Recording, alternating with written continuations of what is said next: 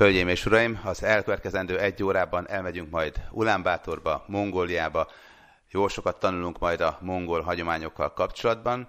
Megnézzük Ulánbátor tíz legjobb szállodáját, és aztán elmegyünk egy kicsit Kambodzsába, egy kicsit Laoszba, úgyhogy izgalmas túrát ígérhetek önöknek. Tartsanak velem!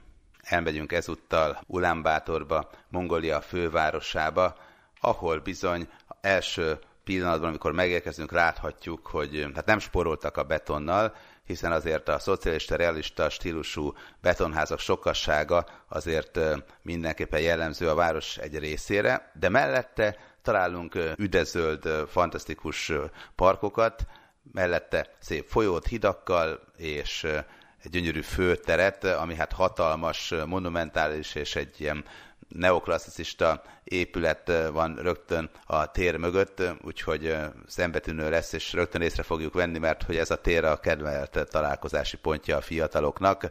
Vannak jól megvilágított széles utcák, úgyhogy közlekedési problémánk szerintem nem lesz, és vannak modern új épületek, új szállodák is, tehát a, az új felhőkarcolók is azért meg-megbújnak itt a lakóépületek mellett mögött. Érdekes a kontraszt egyébként, hogy vannak földszintes kis pagodaszerű épületek, mondjuk 6-7-8, majd mögötte egy hatalmas épület, ami olyan 50-55 emeletes, és mellette pedig egy másik modern épület, úgyhogy azért fejlődik Ulánbátor igencsak, tehát azt gondolom, hogy tényleg az utóbbi időben egyre több új és új épülettel büszkélkedhetnek.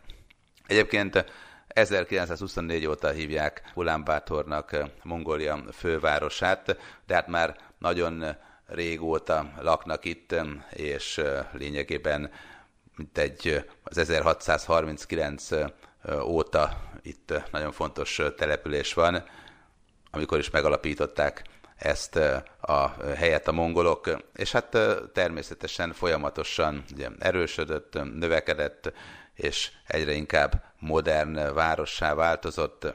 Persze azért, hogyha megnézzük, hogy mondjuk Hongkongban, Shanghaiban, Pekingben hány felhőkarcolót találunk, és milyen futurisztikus épület együtteseket, vagy akár bankokban, ahhoz képest azért mondom, itt még többségben vannak a régi betontömbök, de nagyon szép felvételeket is lehet készíteni a város egyes területéről, ahol már azért csillognak, villognak a modern épületek. A koronavírust megelőző időszakban Mongólia azért nagyon komolyan fektetett az idegenforgalomba, bár hozzáteszem az ide látogató turisták száma azért nyilván nem, hogy a francia, vagy az olaszországi, vagy spanyolországi nagy számokat nem éri el, hanem még igencsak cseké ázsiai mértékben is, de vannak azért vendégek, hiszen vannak bőven látnivalók télen is és nyáron is. Tehát ugye télen a husky szánhúzó versenytől kezdve egészen az össznépi sakkozásig nagyon sok mindent lehet csinálni a különböző izgalmas téli sportok itt várják a kirándulókat. Lehet például ilyen kvatszerű járművel a hatalmas, óriási havas tyeppén vezetni, versenyezni, de a jégkerékpár is kipróbálható. Úgyhogy azt gondolom, hogy van miből választani. De hát amikor megérkezünk, akkor Ulánbátor környékén próbálunk meg minél több érdekes dolgot felfedezni. Hát vannak azért Ulánbátor környékén látnivalók, az biztos. Például egy 13. századi komplexum, lényegében ilyen történelmi épületek. Találunk itt mindenféle jurtákat, a Kán egykori palotáját, mindenfélét, ami a 13. századi mongolokra emlékeztet. Hát ugye mi is emlékszünk a 13. századi mongolokra, mert hogy 1241-42-ben azért elég közelre látogattak, és hát negyedik Béla éppen, hogy el tudott menekülni, hogy aztán második honalapítóként vonuljon be a történelmünkbe, de az biztos, hogy hát ők a, a legszebb évekként emlékeznek arra az időszakra, amikor a mongol birodalom hatalmas volt, és egyébként, hogyha megnézzük az egykori birodalmakat, a római birodalmat, a mongol birodalmat, vagy éppenséggel a Szovjetunió területét, akkor emlékszem, hogy még valamelyik jogi órán, talán alkotmánytamból megtanultuk azt, hogy a mongol birodalom volt a leghatalmasabb, és az biztos, hogy a mai napig fénykoruknak tekintik a mongolok ezeket az időszakokat, és hát természetesen, amikor Ulánbátor környékére kirándulunk, akkor nagyon sokat megtudhatunk abból, hogy hogyan is éltek a 13. századi mongolok, úgyhogy nomád jurtákat találunk, jó párat, egy sor mindenféle fa, faragványt, izgalmas írásokkal rajtuk, meg hatalmas nagy halmokat, tehát azért még nem a Disneylandet varázsolták Ulánbátor mellé, de az biztos, hogy a történelem kedvelői azok kedvelni fogják ezeket. Van egy nagyon érdekes kolostor is, lényegében nem messze Ulánbátortól, és ennek a vöröses épületei is számos képeslapról visszaköszönnek. Általánosságban, amikor Ulánbátor környéken kirándulunk, akkor javarészt füves, hatalmas, dimbes-dombos területen megyünk, főleg síkságon, de azért vannak magaslatok is, de nem jelentősek, tehát nem, nincsenek olyan hatalmas nagy hegyek, legalábbis itt ezen a részen, aztán van, ahol vannak persze. A növényzet az jellemzően kisebb bokrok, néha nagyobb fafajták, de általánosságban óriási, végtelen sztyeppe birodalmában találjuk magunkat. Van egy nemzeti park, ahol lovakat tartanak, és lényegében vadlovakkal találkozhatunk bőségesen, de egy hatalmas nagy területet képzelnek el, tehát egy 506 négyzetkilométernyi területet, ahol egyébként majdnem 500 különböző növényféleséget találunk, és hát ezt megtalálják persze a vadlovak is, úgyhogy ide gyakran viszik el a turistákat vadlesre, tehát ne oroszlánokat meg művajokat, vagy épességgel elefántokat képzelnek el, hanem rengeteg-rengeteg lovat. Egyébként is a mongol kultúrában a lósport, meg a lovak rendkívül fontosak. A Terej Nemzeti Park szintén egy komoly turista központ. Itt már aztán vannak hegyek, tehát itt már gyönyörű zöld hegyeket képzelnek el, fenyvesekkel, csordogáló kis patakokkal, és rengeteg-rengeteg állattal. Tehát a kisebb emlősöktől kezdve a madarakig nagyon sok mindent láthatunk. Van egy teknős béka szikla nevezetű szikla. Hát teknős ugyan nincs itt, viszont a gránit szikla állítólag teknős formájú, 24 méteres, és állítólag a teknős békák világát idézi a formája. Hát én már lettem teknős békát, és szerintem nem arra hasonlít, de hát nyilván fantázia kell hozzá. A régi neve egyébként Mungutkád szikla volt, szerintem nagyjából az rendben volt. Minden esetre ide is ellátogatnak a turisták, és hát a raftingolás az nagyon nagy divat. Meg a különböző gyümölcsöknek a felkutatása, meg erdőgyümölcsök felkutatása, tehát itt aztán tényleg olyan, hogy bemegyünk a, az erdőbe, és rögtön találunk valami izgalmas dolgot, úgyhogy mindenképpen rendkívül gazdag a Terej Nemzeti Parknak minden területe, minden része, főleg május-június időszakában nagyon sokan ellátogatnak ide.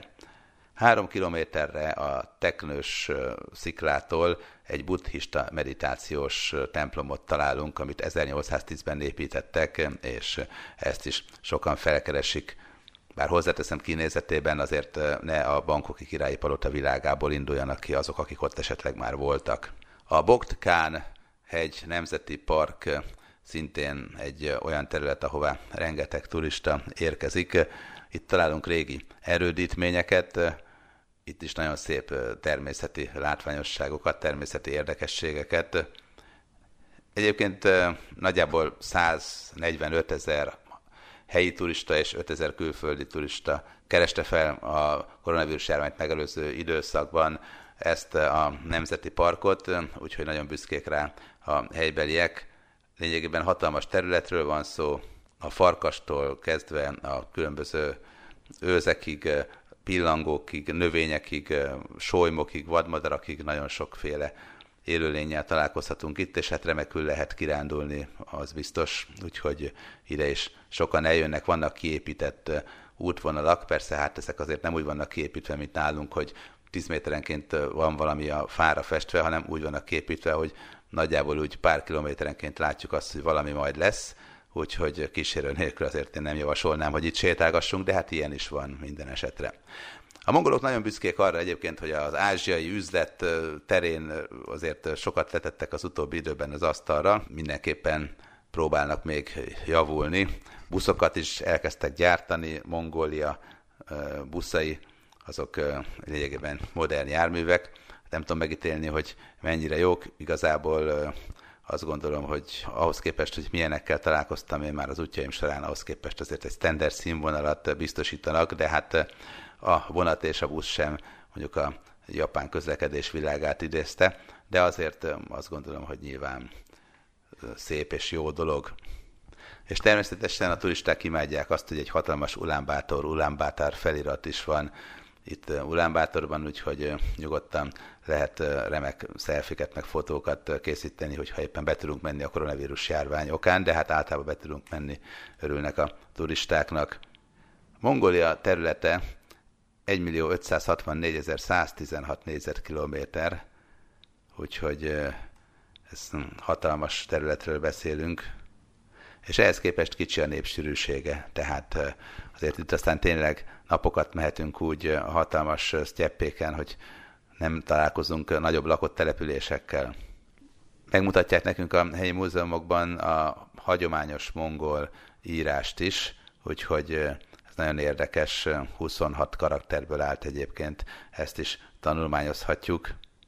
A mongolok büszkék arra, hogy szerintük a Bogd Khan Ul Nemzeti Park, a legrégebbi nemzeti park a világon, 1783-ast példaképpen szokták mondani, hogy hát a Yellowstone az pedig talán csak 100 éves, hát minden esetre az is biztos, hogy itt könnyebb volt nemzeti parkot kialakítani, de kétségtelenül nagyon érdekesek ezek, és hát vannak nyilván a történelmi hagyományoknak megfelelő szobrok is, Ulánbátornál is találunk, Ulánbátor környéken is jó pár ilyet, van például egy 40 méteres hatalmas szobor, és hát ki mást ábrázolhatna, mint Genghis Khan-t, úgyhogy a Genghis Khan kultusz azért itt elég jelentős, és a hatalmas szobor egy hatalmas ilyen pavilonszerű valamin áll, tehát ez tipikusan érdekes. Ez egyébként a világ legmagasabb lovas szobra, ami csak létezik.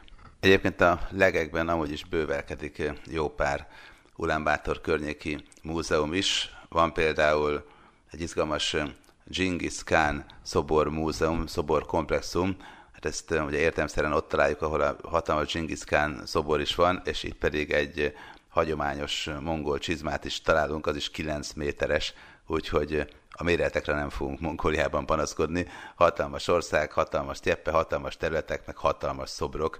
Tehát Genghis Khan óriás szobra azért tényleg olyan, hogy a közösségi média sztárja lehet, aki egy izgalmasat szelfizik vele. Hozzáteszem, eleve a mongol hagyományok érdekesek azoknak, akik szeretik a történelmet. A kerékpáros és a lovas túrák errefelé legendásak, és hát természetesen szinte mindenhol találunk folyós, vizes területeket, tehát azért nem a Góbi sivatag minden, ebből a szempontból Ulánbátor környékén rengeteg ilyen attraktív turista lehetőség van a Kán palota, vagy császári palota, a buddhista kolostorok, monostorok, a múzeumok és sok minden más mellett azért Ulánbátor jó pár dologról jellegzetes. Van például egy izgalmas néprajzi kiállítása is, és meg lehet hallgatni a mongol nemzeti zenekar előadását is. Én izgalmas sárga ruhában adnak elő fantasztikus műveket, úgyhogy a kulturális élményből is kapunk. Bár hozzáteszem, a legérdekesebb talán az, amikor az ilyen skanzenszerű területen Ulánbátor mellett elsétálunk és meghallgatjuk a hagyományos mongol, ilyen hegedűszerű zeneszerszámon előadott nótákat. A hagyományos jurta egyébként mindenhol jelen lesz majd szerintem az életünkbe, tehát ilyen luxus jurták vannak. Hát a jurta az ugye török elnevezés, ők gírnek, gernek hívják, de lényeg az, hogy jurtákat rengeteg helyen találunk, ugye klasszikusan Közép-Ázsia minden területén, de itt főleg, és hát van olyan jurtájuk, hogy mint egy luxus szálloda, úgy néz ki belülről, tehát kívülről jurta, belülről pedig minden csodát megtalálunk, úgyhogy ebből a szempontból a hagyomány és a modern világ egyszerre lehet jelen. Nagyon sok egyetem is van Ulánbátorban, Mongóliában, tehát az üzleti, gazdasági egyetemektől kezdve egészen a népművészeti és az orvosi egyetemen át a tudományegyetemekig, művészeti egyetemek, úgyhogy van bőven miből válogatni annak, aki itt akar tanulni. Úgyhogy a szeptemberben terveim szerint majd ismét ellátogatok ide, meg hát vannak jó nagy túrák is, amik már nem Ulánbátorról, nem távolabbi vidékekről szólnak. A Góbi sivatagba is valaki ellátogat, akkor az tényleg rendkívül izgalmas Hozzáteszem, vigyázni kell, hogy mikor megyünk, mert hogy vannak azért még pestis járványok is itt szűkebb területen. Ez azért van, mert hogy a mormota terjeszti a pestist, és a helyiek pedig gyakran megeszik a mormotát, és hát nem hajlandóak erről mondani, úgyhogy emiatt azért előfordulnak szorványos pestises megbetegedések a mormota okán, de hát a mormota hús felülírja a félelmet. De a turisták ezzel szerencsére azért nem fognak találkozni, hanem inkább a különböző attrakciókkal, attraktív dolgokkal fognak találkozni. Például a raftingolásról már meséltem, akkor a tevegelés, hát az például klasszikus, ugye hát az ázsiai típusú tevén fogunk majd hatalmas területen, pusztaságban, ilyen félsivatagos részen tevegelni, és ez nagyon-nagyon érdekes szintén. Golfpályákat is építettek egyébként, úgyhogy abból is választhatunk, bár aki volt már Szent Andrewsba, az nem biztos, hogy mongol golfra vágyik, de, de van lehetőség, az is biztos. És vannak már modern üzletközpontok, modern plázák, és egyébként Ulánbátorban, ahol mindenféle kasmír gyapjút vásárolhatunk, vagy pedig helyi mézeket, hát azok nagyon híresek még úgy, hogy mézet nagyon sokan visznek magukkal, mindenféle virágmézek vannak, ez tipikus dolog, amit hazaviszünk. És hát az étkezésekről annyit, hogy nem lesz hasmenésünk, nem kell aggódni, úgyhogy nem olyan ez, mint Egyiptom, ahol azért tíz utazóból kilencet elér a fáraó átka, ahogy az idegenvezetők nevezik azt, hogy nem lesz gondunk az emésztéssel, amikor hazatérünk egy rövid ideig. Úgyhogy Mongoliában birkahús, birkahús, birkahús. Hát abból aztán bőségesen kapunk, akkor ilyen kis kenyérkék, a tipikus kenyérkék hozzá, a finom zöldségek, hagymák, répa, az mind-mind jöhet, és hát a húsféleségekből hihetetlenül sokfélét látunk, de ez a klasszikus közép-ázsiai konyha, amit majd tapasztalunk, úgyhogy hát vegetáriánusok azok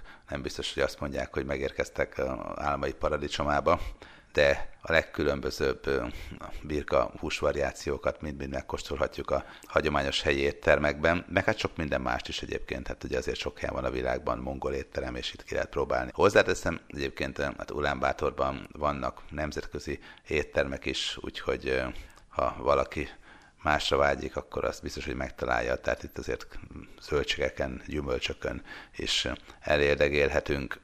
Márciusban, áprilisban van az Aranysas Fesztiváljuk, az lényegében olyan kazak fesztivál, de ők is tartják. Aztán van egy Ulánbátori téli fesztivál, amikor a különböző helyi sportokat is megmutatják, tehát itt például ráállnak egy ilyen havas részre, és akkor célba lőnek íjjal, tehát ilyeneket is lehet látni, úgyhogy az íjászat az mindenképpen fontos, meg a solymászat is még, tehát a sólyommal való vadászat is azért meglehetősen népszerű. A teves sportok is, hát ők is szeretik futtatni a tevét. És van egy mongol nemzeti ruhafesztivál, vagy népviselet fesztivál, úgyhogy ez is érdekes. De van egyébként játékfesztiváljuk is, azt gondolom, hogy fesztiválokból nincs hiány, bár nincs annyi, mint nálunk Magyarországon, ahol tudjuk jól, hogy az egyfőreső fesztiválok számában szerintem Magyarország világelső lehet. Lovas fesztiváljuk még van nagyon sok, ez azért klasszikus, és van egy nemzetközi Sztyeppe maraton, úgyhogy futóverseny lényegében a füves Sztyeppén.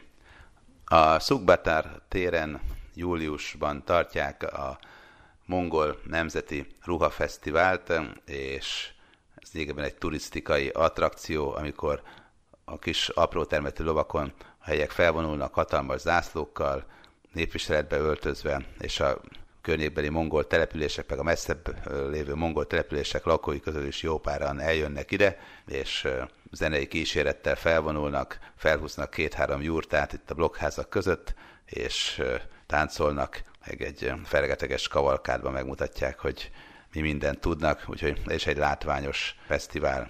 A tél egyébként hűvös nagyon, tehát mindenképpen el kell azt, hogy ne csak egy normál sapkát vigyünk, hanem ilyen klasszikus kucsmát, vagy olyan sapkát, amit általában az ázsiai telek kibírására találtak ki, úgyhogy mindenképpen jól fel kell öltözni télen.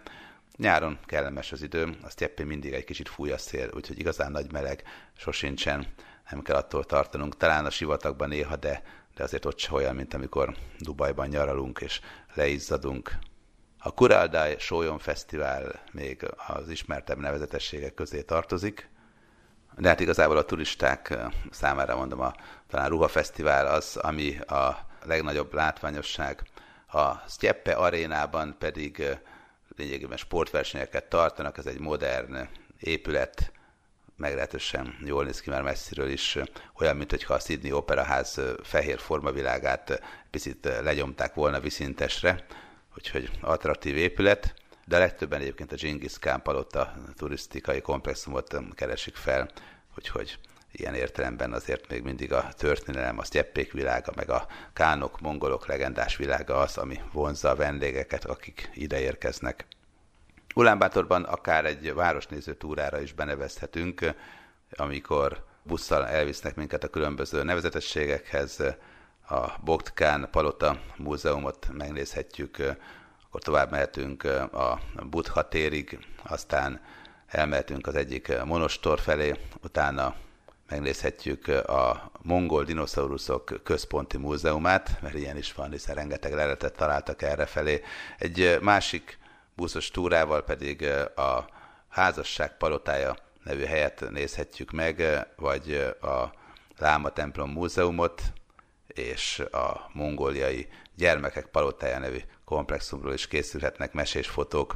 Úgyhogy lehet miből válogatni, bár azt gondolom, hogy azért az itteni buszos túrák közönsége az főleg a helyekből tevődik össze, tehát azért a koronavírus járványt megelőző időszakban már elkezdett a mongol turizmus is felébredni álomvilágából. Most pedig elmegyünk egy kicsit Kambodzsába. Kambodzsa nagyon érdekes abból a szempontból is, hogy emlékszem, itt volt egy olyan legenda, miszerint a kambodzsai kormány tagjai a kávézóban néhány tagja magyarul beszélgetett, mondván, hogy akkor a többiek biztos, hogy nem fogják megérteni őket, mert hogy az egykor Magyarországon tanult kambodzsaiak közül bizony komoly politikai karriert futottak be néhányan, úgyhogy magyarul tudó miniszter, magyarul tudó államtitkárok is lettek Kambodzsában. Egyébként turisztikai szempontból van egy olyan helyük, az Ankori templom együttes, ami igazán vonzza a vendégeket, tehát a túlnyomó többsége a Kambodzsába látogatóknak ide jön el. Valójában, amikor azt mondjuk, hogy megnézni az Ankori templomot, elsőre azt gondolná az ember, hogy egy darab templomot megnéz, és akkor lefotózza azt, amit már egyébként megismert az internetről vagy a képeslapokról, de nem mert hogy az ankori templom együttes az valójában valóban templom együttes, tehát nem csak egy templom és mellette még két kisebb templom, hanem egy hatalmas dzsungelben lényegében templomok sokasága, tehát száznál is több templomról van szó, úgyhogy amikor ide megérkeztem, és megkérdezték, hogy hát hány napos egyet kérek, akkor mondtam, hogy hát akkor kérek két naposat, de hát valójában egy heteset is kérhettem volna, akkor is minden napra jutott volna bőven templom. Azért ez a két nap elegendő ahhoz, hogy a leglátványosabb templomokat megnézzük, azt, ami a képeslapokon is szerepel, bár nekem nem ez volt a kedvencem, hanem láttam olyan dzsungel templomot, hogy a fák benőttek az épületbe, és az egyik fa lényegében elkezdődött a templom oldalánál, és a másik oldalánál meg kijött onnan, és ugye a liánok is átfogták lényegében a fal maradványokat. Rendkívül érdekes volt, mint hogyha Tarzan csinálta volna ezt a templomot, de az biztos, hogy, hogy, hogy nagyon-nagyon-nagyon érdekes helyeket látunk. Van, ahol a helyi kispatak is körbeüleli a templomot, van, ahol mesterséges árokban folyik le a víz, és jobbra-balra szobrok sokasága mindenhol, tehát a szobor maradványokat is nagyon szépen összerakták. Állítólag a fénykorában hatalmas város volt itt a dzsungel helyén, aztán a dzsungel lényegében miután valami ismeretlen okból kipusztította az itt lakók jelentős részét, sokan pedig elmentek. Ezután elhagyatottá vált, és aztán újra fel kellett fedezni ezt a templom együttest, és manapság pedig már turista látványosságként hasznosítják azt, hogy lényegében ezek az ősi templomok, ősi kmer templomok itt vannak. Az ankori templom együtteshez egyébként úgy tudunk eljutni, hogy egy Siem Reap nevű településre repülővel, vagy busszal, vagy kocsival eljövünk. Egyébként ezt Tájföldről teszik meg a legtöbben, bankokból Siem rendszeresek a járatok, de busszal is átjönnek többen. Hozzáteszem, én nagyon meglepődtem, ugyanis úgy akartam idejönni, hogy vettem egy egyet reggelre, gondoltam, hogy megnézem itt a kambodzsai templomokat, aztán este hazamegyek, de kiderült, hogy ez nem lehetséges. De ezt nem közölték előre, hanem amikor megérkeztem és leszálltam Siem mondták, hogy hát nagyon jó, de nem tudok visszafelé így elrepülni, úgyhogy a repülőjegyemet automatikusan átcsekkolják egy későbbi napra. És kiderült, hogy van egy olyan helyi rendelet, hogy aki repülővel érkezik, aznap nem mehet tovább repülővel. Hát ezt mondom, jó, hogy szólnak, úgyhogy gyorsan kerestem szállást. Hozzáteszem, hogy a Siem Reap maga egy nagyobb település, tehát ne úgy képzeljék el, hogy ott van a Siem Reap, és akkor ott a végében az utcánál van az Ankori templom együttes, hanem el kell menni autóval az Ankori templom együttes bejáratához, ott veszünk jegyet, felengedik a sorompót, majd ott van egy hatalmas nagy vége a tűnő dzsungel, és akkor ott megnézhetjük a templomot, de nyilván célszerű egy vezetőt fogadni, hogy ne az őserdő fogjai legyünk. És ott van mellette egy kis étterem szerűség is, bár hozzáteszem, itt elmentem a mosdóba, és bolhás lettem, tehát nem biztos, hogy azért a ANTS sokáig hagyná működni, de az kétségtelen, hogy, hogy nem veszünk éhen meg szomjan. Hozzáteszem, a kambodzsai templom együttesnek a több napos jegye is igazából még magyar pénztárcához képest is filléresnek tűnik, úgyhogy azért nem kell túlságosan mélyen a zsebünkbe nyúlni, itt minden olcsó Kambodzsában, és mindennek örülnek. Siem pedig olyan, hogy egymást érik a szállodák, jó minőségű szállodákat találunk, és a hotelemben ebédeltem másnap, ott már nagyon-nagyon finom ételeket kaptam, Érdekes, hogy minden hús egy picit nekem rágós volt, viszont egyáltalán nem zsíros. Tehát úgy rakták össze, hogy nem ez a tocsogós, jó zsíros, amit azért nem csak a magyar, hanem sokszor a kínai konyha is néha azért tud, bár hozzáteszem azért a pekingi kacsa pont ennek ellentmond, mert ott meg ugye a sovány kacsából csinálják az igazi pekingi kacsát. Szóval minden esetre nagyon sovány, rágósabb húsok vannak, de ilyen nagyon ízletes, finom, zamatos, fűszeres húsok, úgyhogy azért a kambodzsai konyha nem, nem rossz, azt tapasztaltam. És aztán, amellett, hogy megnézzük a fantasztikus templomokat, itt Siem amellett, hogy megnézzük a főutcát, és ezeket a viszonylag új építésű szállodákat, vehetünk vásárolgatni is, elmehetünk kisebb falatozókba is, tehát vannak azért olyan helyek, itt Sziemriebe, hogy elfelejtjük egy kicsit azt, hogy nagyon szegény országban vagyunk. És utána pedig elmehetünk abba a faluba, ahol kambodzsai merek, illetőleg vietnámiak is laknak, egy tavon. És ennél a tónál az volt az érdekes, hogy úszóházakban laknak, oda költöztek, és hogyha éppenséggel kicsi a fogás az egyik helyen, vagy arra felé már kevesebb a turista, akkor szépen tovább gördülnek, tehát tudnak úszni ezek a kis házak, és kihasználják a tó adottságait. Rendkívül szegények az itt élők, és amikor éppen van turizmus, akkor nagyon örülnek annak, hogy a látogatóknak mutathatnak valamit, vagy eladhatnak valamit. De soha nem felejtem el, hogy csónakba szálltunk, hogy megnézzünk néhány ilyen úszóházat, meg van ilyen úszó bevásárló központ is, ahol szuvenírtárgyakat lehet kapni, és konkrétan egy lavorban evezve jött egy fiatal gyerek, hogy banánt adjon el nekünk. És hát persze nyilván megvettem az összes banánját. Egyébként ilyen téren olyan vagyok tényleg, hogyha valaki látom, hogy próbálkozik szegény, és el akar adni valamit, akkor mindent megveszek. A feleségem nem győz ezért szidni, de összességében megvettem tőle, és hát érdekes volt számomra, hogy tényleg egy arra alkalmatlanak tűnő lavorral próbálkozik, és akkor odaevez, és akkor abból árulja a banánt, nem tudom, egy 7 éves gyerek, hihetetlen volt számomra. És az is megdöbbentő volt, hogy felmentem erre a az úszóházra, és akkor mutatták, hogy nem tudom ki hol lakik, és a közepén van egy kis szuvenírbolt, ott árultak nem tudom 30 darab hűtőmágnest, meg egy pár ilyen apróságot, és a hátoldalán mondták, hogy van egy attrakció, és akkor egy filléres borravalóért azt is megmutatják, és az attrakció az az volt, hogy mutattak egy krokodilt. És a krokodil az ott volt így fogságban lényegében az úszóházban kivált kis mini medencében, ami hát olyan medence volt, hogy hálót csináltak, és akkor a krokodil nem tudott kiúszni onnan, de ami a legdurvább volt, hogy a krokodilra megint csak egy olyan 8 éves forma gyerek vigyázott. úgyhogy hát megdöbbentő volt számomra, hogy nem, hogy elszalad a krokodiltól, hanem vigyáz, hogy nehogy megszökjön a krokodil egy 8 éves forma gyerek, hát ez megdöbbentő volt. És utána beültünk a kis csónakba, megint tovább bevesztünk, és közben láttam, hogy füstöl valami az egyik úszóháznál, és kiderült, hogy hát ha meghal valaki, akkor elégetik, és a szertartás sosan, és nyilván ott úgy búcsúztak el, hogy ilyen virág füzérek voltak mindenütt, meg mellette nagyon sok égő, tehát ilyen színes égők sokasága volt, azzal díszítették fel, úgyhogy ez is különleges volt számomra. Nagyon szegények az itt élők, mint említettem, de azért nagyon sok hal van, tehát a halászat, horgászat azért mindig biztosít megfelelő táplálékot, és a parti részen már a tó mellett vannak kisebb ültetvényeik is. Ilyen ültetvényre is elnéztünk. Az éghajlat egyébként olyan, hogy a monszun idején rengeteg eső esik, emiatt azért keményen burjánoz az őserdőt, valóban szinte minden megterem, de ezzel együtt is azért a halászat és a, a különböző termelt javak mindösszesen sem adnak annyit, hogy olyan, olyan jól éljenek a helyek, hogy ne örüljenek a turisták látogatásának és az így szerzett bevételeknek.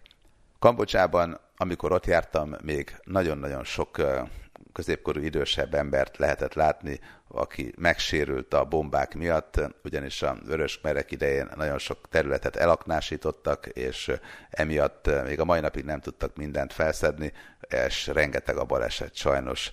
De hát a turisták által látogatott területeknél nyilván nincsen ilyen probléma, azokat alaposan átvizsgálták, nem hallottam semmilyen balesetről, ugyanakkor nyilván a helyiek azért más területeken is mennek, és ilyenkor azért még a mai napig is előfordulnak balesetek, tehát erre azért nagyon vigyázni kell. Érdekes az is, hogy Kambodzsa egyben vízumtranszfer terület is volt hosszú ideig, tehát Tájföldön meghatározott ideig érvényes a vízum, ugye a business vízum az egy évig, de a turista vízum az még kevesebb ideig. Most arról az időszakról beszélek, amikor nincsen koronavírus miatti korlátozás, hanem hagyományos időszak van, és hát mindig el kell hagyni az országot, és vissza kell menni, gyakorlatilag most már le, van olyan szabály, hogy, hogy más hosszúságú vízumot adnak, hogyha valaki repülővel hagyja el az országot, és mást, hogyha szárazföldivel, de hát régebben még úgy működött, hogy ugyanaz volt, csak el kellett hagyni az országot, ami azt jelentette, hogy elindultak Pateáról vagy Bangkokból az autóbuszok, és akkor mindenkit elvittek Kambodzsába, éppen átmentek a határon, vagy néha át sem mentek, hanem megálltak a senki földjén, és az útleveleket a Kambodzsával is bepecsételtették, utána a tájhatárőrrel megint bepecsételték, és akkor szépen visszamentek utána Pateára, és akkor megint előről kezdődött a, a dolog, úgyhogy ez a vízumturizmus, ez hosszú ideig működött Tájföld Kambodzsa viszonylatában. Hát ma már nagyon sok olcsó légijárat van, ma már sokszor azok, akik itt vannak és megengedhetik maguknak, azok vagy Siem vagy pedig Vietnámba, vagy Szingapurba átruccannak repülővel, eltöltenek egy napot, aztán másnap visszajönnek, és akkor összekötik a kellemest a hasznossal, mondjuk a jó kis bevásárlást például Szingapurban, vagy a, az ankori templom együttes megtekintését Kambodzsában, vagy esetleg Vietnámban, mondjuk Szajgomban, Hosimin városban eltöltenek egy kellemes napot, úgyhogy azt gondolom, hogy most már azért kevesebb buszjárat van, meg hát a koronavírus járvány óta, hát egyébként akik nem tartósan ott rendezkedtek be Tájföldön, azok közül nagyon sokan hazajöttek, és a mai napig a kiindulási országukban vannak, tehát azért ez a bezárkózás, meg a koronavírus járvány miatti szigorítások azért nagyon megváltoztatták a hosszú évek, vagy akár évtizedeknek a szokásait és a berögzüléseit. Kambodzsa mellett Vietnámba és Laosba is ellátogattam. Kambodzsánban többször is voltam, Laosban egyszer, Vietnámban pedig csináltam egyszer egy nagyobb túrát egyedül hozzáteszem. Tehát elmentem Bangkokból, és ott lényegében csodrottam az eseményekkel, megismerkedtem emberekkel, elmentem megnézni a jobb szállodákat, később megírtam a szállodáskönyvemben ezekről pár dolgot, és hát nagyon-nagyon érdekes volt. Hát Vietnámban ugye még, meg Laosban is a szocializmus speciális helyi változatát próbálják megépítgetni, ennek megfelelően azért találkozhatunk a kismotoron száguldozó egyenruhás fiatalokkal, meg a különböző elmondatokkal találkozhatunk még a nagy transzparenseken, vannak kisebb felvonulások is. Ugyanakkor sok minden modernizálódott, engedik a gazdaságot fejleszteni, fejlődni, tehát azért itt Vietnámban azt tapasztaltam, hogy, hogy azért már a fővárosban is, meg ugye az egykori Szajgonban, Hosimin városban is vannak jó szállodák, a boltokban lehet kapni árut, úgyhogy igazából nem tapasztaltam volna azt, hogy áruhiány vagy bármi ilyesmi lett volna, és turisztikai szempontból pedig nagyon-nagyon-nagyon pozitív dolgokat tudok elmesélni. Hát elvittek engem a Mekong deltába, megnéztük ott a helyi múzeumokat, elmentünk egy bunkerbe Vietnámban, az nagyon szórakoztató volt. A bunkert úgy kell elképzelni, hogy gyakorlatilag megmutatták egy rajzon, hogy hát hogy kerültek annak idén az amerikaiak hátába, és csináltak egy álbunkert, ami nagyjából olyan másfél-két méter mélyen húzódott a föld alatt, és hát amikor ezeket megtalálták a, az amerikaiak napalmal, itt aztán mindent fölégettek, és akkor pipa, hogy akkor megvolt a vietnámiaknak a bunkere, tovább mentek békével, de hát valójában alatta húzódott 5 méter mélyen az igazi, mert az első az csak ilyen áljárat volt, és akkor volt egy igazi járat, és ott még ilyen kis földalatti kórházak, meg minden más is volt és hogy ezt így megtapasztaljam, hogy milyen lehetett ott közlekedni, ki lehetett próbálni, hogy leereszkedtem a olyan kicsi járaton, hogy hihetetlen, és akkor ott, ott is mutogatták, hogy hát az A-bunkernek ott van a bejárata, és hát úgy nézett ki majdnem, mint hogyha a Rizbe mennék. Hát viccet félretéve tényleg, hogy a bokor mellett volt egy akkora rész, hogy gyakorlatilag egy ember kényelmesen befért oda. És akkor megmutatták az igazi, nem az áll járat, hanem az igazi járatnak a lejáratát, és az meg olyan volt, hogy én a magam 193 centiével éppen, hogy át tudtam magam préselni, de úgy, hogy gyakorlatilag pont befértem, tehát így a két lábamat összeraktam, a hasamat behúztam, és akkor nagy nehézségek árán így le tudtam magam ereszteni úgy, hogy így ereszkedtem, ereszkedtem, puk, és akkor a végén hirtelen estem egy nagyobbat lefelé, létre nem volt, és gyakorlatilag meg tudtam érteni azt, hogy miután felfedezték a, a nagyobbik járatot, hát nem gondolom, hogy a fullosan felszerekezett amerikai katonák egyáltalán befértek volna ezen a kis járaton, meg hát nem is akarták ezt keresgetni igazán, nem is tudták valószínűleg, hogy van. Úgyhogy itt aztán jobbra-balra mehettek, mozoghattak a, a vietkongok, lényegében kutya nem vette őket észre, ezért voltak annyira sikeresek ezekben a dzsungel hadműveletekben. És én is azt csináltam, hogy szépen mentem a föld alatt, és fölül pedig a kísérőm az így kopogtatott fönt, így tik, tik, tik, hogy merre kell mennem, mert voltak olyan részek, ahol elágazott ez a föld alatti csatorna, és hát szerencsére azért lehetett hallani, hogy hol kopogtat, és akkor a végén meg volt egy ilyen kis vaslétre, és azon meg már ki tudtam normálisan mászni. Úgyhogy ez is nagy kaland volt. Megmutogatták az ott hagyott különböző régi emlékeket, az amerikai katonák által ott hagyott öngyújtókat is megmutogatták, és hát persze lehet ezekből venni is, de hát nyilván gondolom azóta már újakat gyártottak, tehát nem hinném, hogy ennyi lett volna, mint amennyi turista ide eljön. Egyébként elmondták, hogy azóta nagy szent béke van, és hát maguk az amerikaiak is eljönnek sokszor ide, és akkor ők is vásárolnak ezekből, tehát igazából most már megnyugodtak a kedélyek. De ez nagyon látványos, érdekes volt a egykori harckocsik maradványai, a föld alatti járatok, meg úgy általában a történelemnek ez a viszontagsága így, amit múzeumként mutogatnak most ez nagyon érdekes volt, és mellette mondom, elmentem a Mekong deltába, ahol hajókászni lehetett, ezeket a furcsa járműveket ki lehetett próbálni, amit láthattunk az amerikai klasszikus filmekben is, és mellette elvittek egy kis szigetre, ahol adtak olyan halat, ami ilyen elefánt formájú volt, elefánthalnak nevezték, de mondjuk nem volt köze az elefánthoz, csak annyi, hogy állítólag hasonlított rá, hát legalábbis ilyen ormányszerű valamilyen volt, nagyon finom volt maga a hal, és előadást is hallgathattam, ami azt takarta, hogy az ott élő család egy kislánya az mozgalmi dalokat énekelt, kettőt, hármat, és akkor így szertartásszerűen meghajolt a végén, én tapsoltam, és mindenki boldogan távozott. A látványosságok közé tartozott, hogy az egyik családnál volt egy hatalmas kígyó, és akkor azt mindenki berakhatta a nyakába. Hát itt csak én voltam egyedül, tehát nem volt turista csoport vagy bármi, hanem jó magam voltam, meg egy kísérő, de hát se ő nem akarta, se én a kígyó anyagban dolgot eljátszani, mert annyira nem volt bizalomgerjesztő, úgyhogy ez a fotó ezúttal elmaradt, de attól még a kigyót lefényképeztem önmagában, aztán szépen visszagyömöszölték a ketrecébe.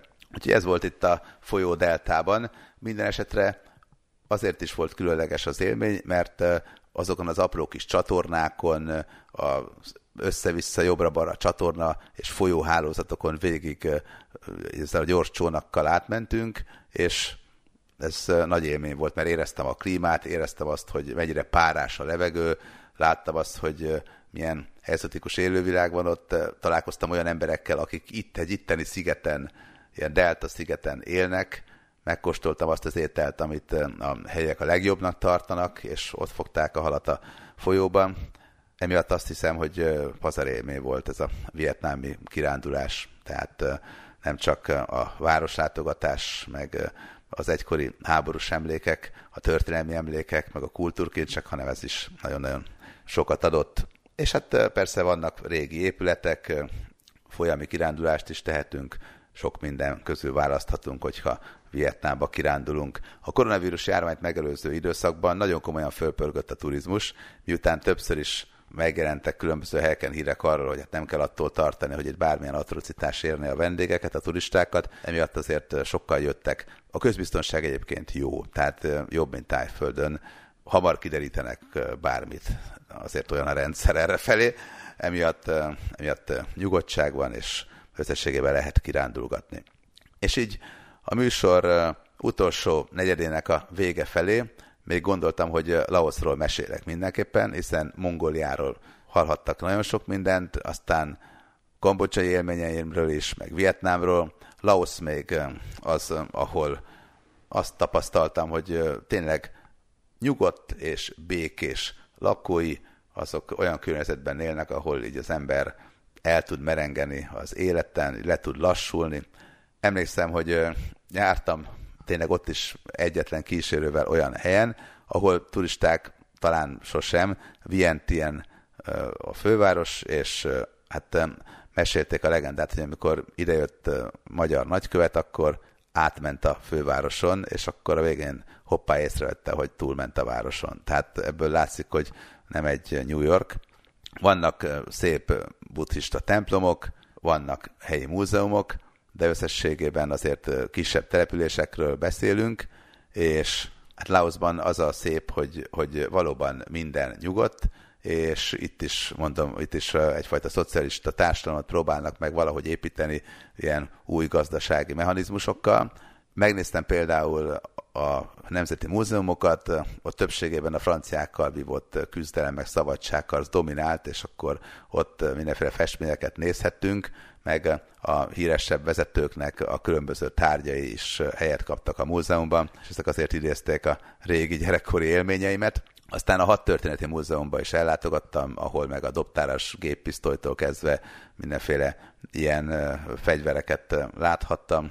Aztán amikor már az összes helyi múzeumot megcsodáltam, amit egyébként tényleg jól éreztem magam, mert én megszoktam azt, hogy a múzeum az, hogy három darab törött cserép, meg néhány darab korsó, és akkor hozzá egy izgalmas történet. Tehát azért a mi múzeumaink közül sem mindegyik annyira attraktív, mint mondjuk egy amerikai csodapalota, ahol lövöldözhetünk, játszhatunk, és 3D mozi is van.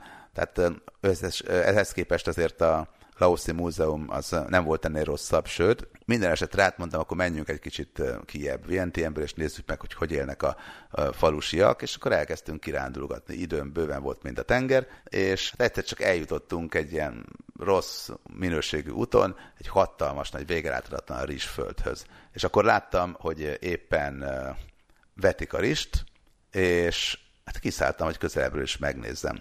És annyira látványosság voltam a helyieknek, hogy ott jár egy autó, és kiszáll egy európainak kinéző ember, hogy mindenki megállt. Tehát az összes ember a hatalmas rizsföldön, aki ott aratott, mind megállt, és felegyenesedett, majd egyszer csak elkezdtek nekem inteni. Majd én visszaintettem. És nagyon szürreális élmény volt, mint amikor Livingston megérkezett Afrikába.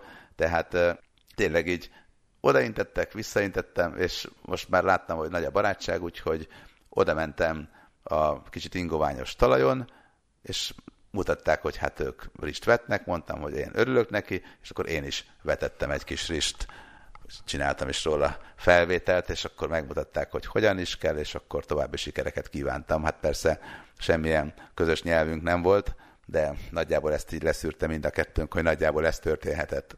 Bár lehet, hogy ők a mai napig mesélik, és kicsit máshogy. Hölgyeim és uraim, Önök a világszámot hallották itt az Inforádióban. Garai Bendegúr segítőtársam nevében köszönöm megtisztelő figyelmüket. Búcsúzik a műsorvezető, Kis Robert Rihárd. További kellemes hétvégét, viszont hallásra!